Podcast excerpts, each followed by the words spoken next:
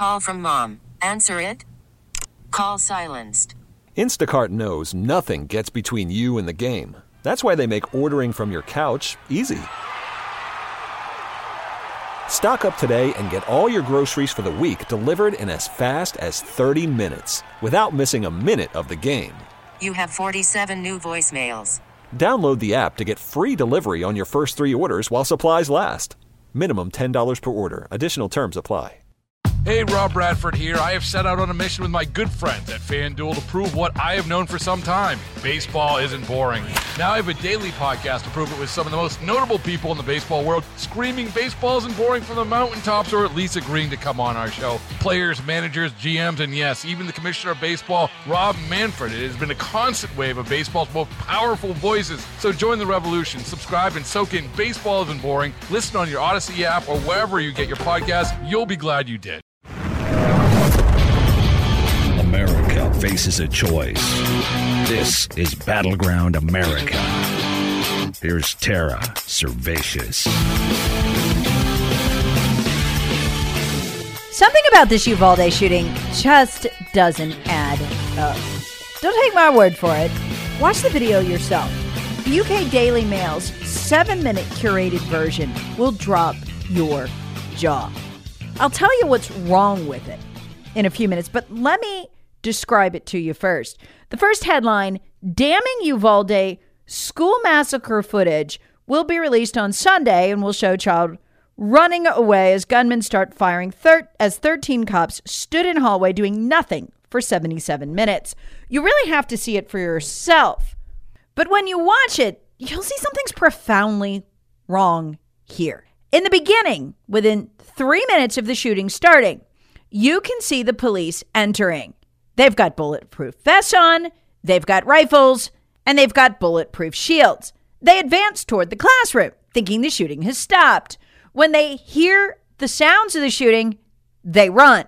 They run back down the hall, I don't know, a couple hundred feet, a couple classrooms back, and then they stand there, doing nothing for 77 minutes. In the video, you can see them milling around, casually talking, within sight of the room, even though periodically you can hear bullets in the background. Look, it's not unusual for first responders to mill around at a scene, but one they have under control. This one wasn't under control. Again, periodically as they casually mill around, you can hear the sounds of bullets being shot.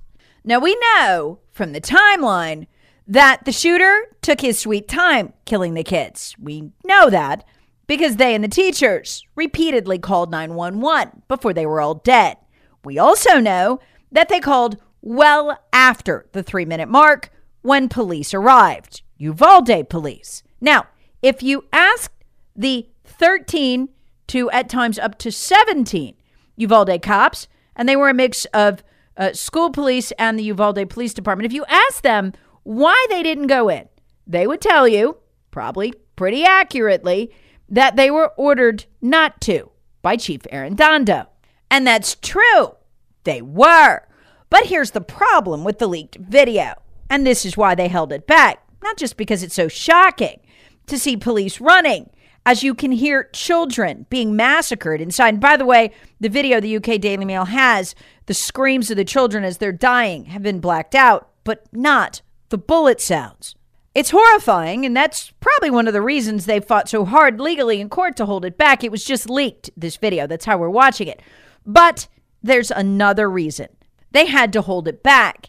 And you'll read about that reason, or I should say reasons, in the coming days and weeks as the UK Daily Mail and other publications do what I've already done.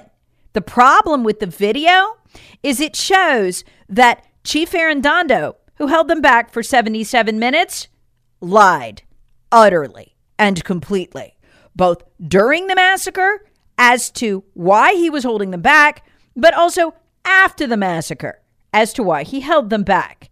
He would repeatedly beg during the massacre for guns, for rifles of a caliber to match that which the shooter had. Here's the problem. At the 3-minute mark, you can see they already had the rifles. Yet during the shooting, he was telling those around him he was telling those he was requesting rifles from that they only had pistols. Why?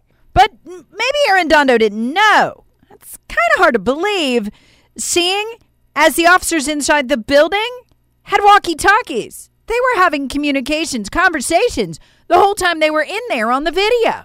Lie number two. He would tell people after and during the shooting that they were waiting for ballistic shields so they could go in.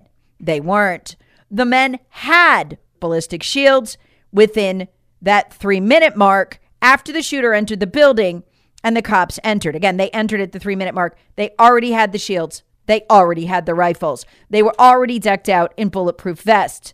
Everything Arredondo had said was a lie, because you can see it on the video. They're right there with their rifles and their shields. He then said he needed a key to enter the classrooms, and they'd have to wait for that.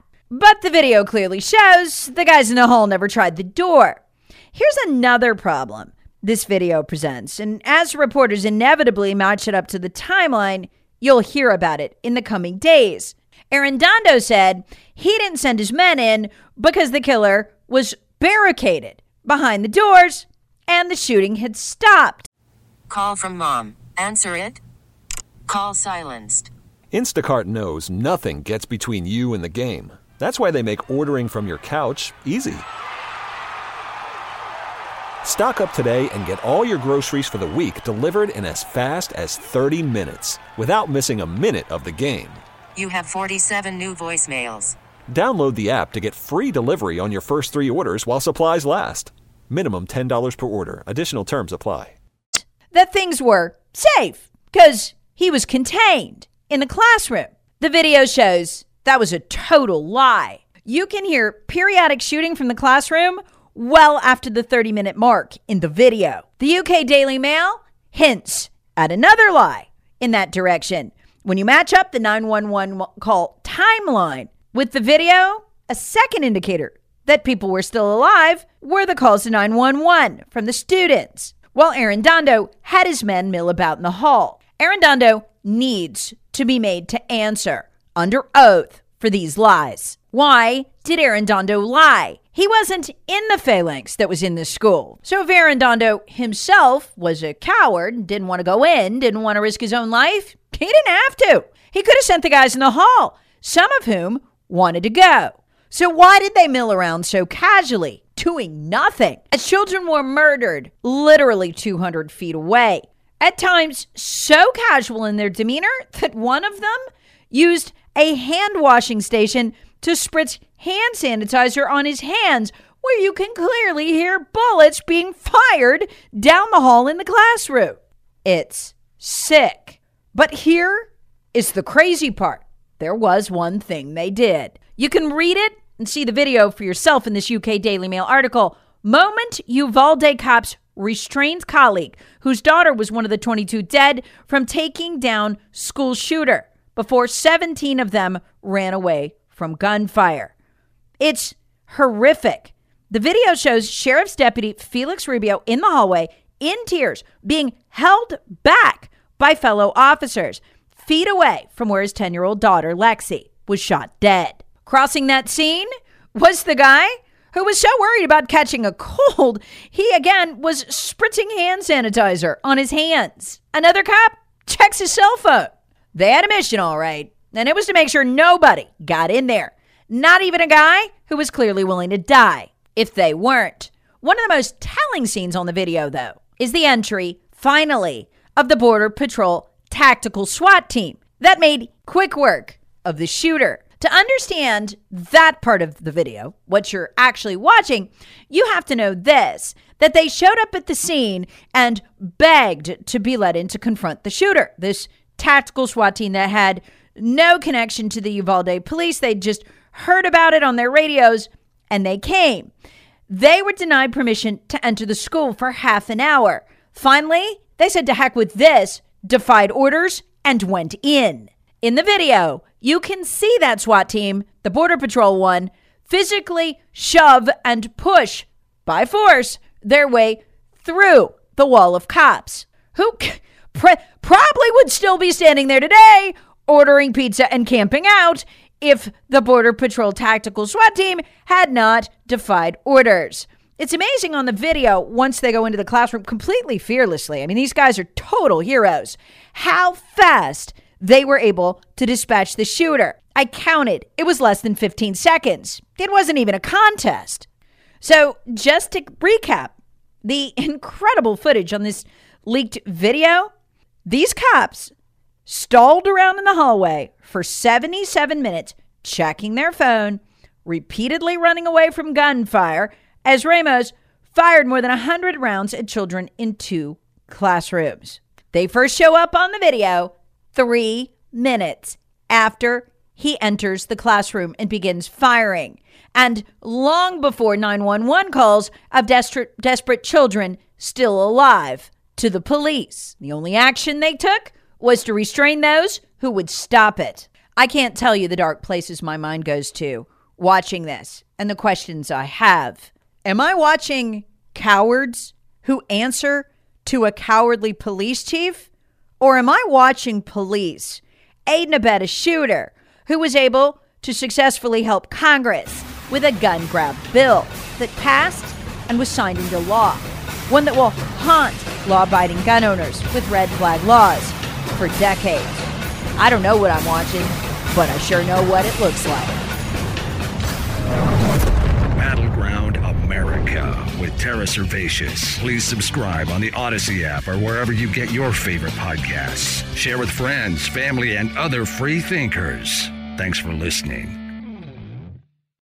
Baseball is in full swing. NBA playoffs are heating up, and your NFL team is gearing up for training camp. Listen to the latest on the teams you love here on the Odyssey app. The biggest sports radio stations in the country, providing unrivaled local coverage of their teams, all in one place. Exclusive interviews with players, coaches, and team executives, streaming live and always available on demand. Stay in the know with your favorite teams right here on the Odyssey app.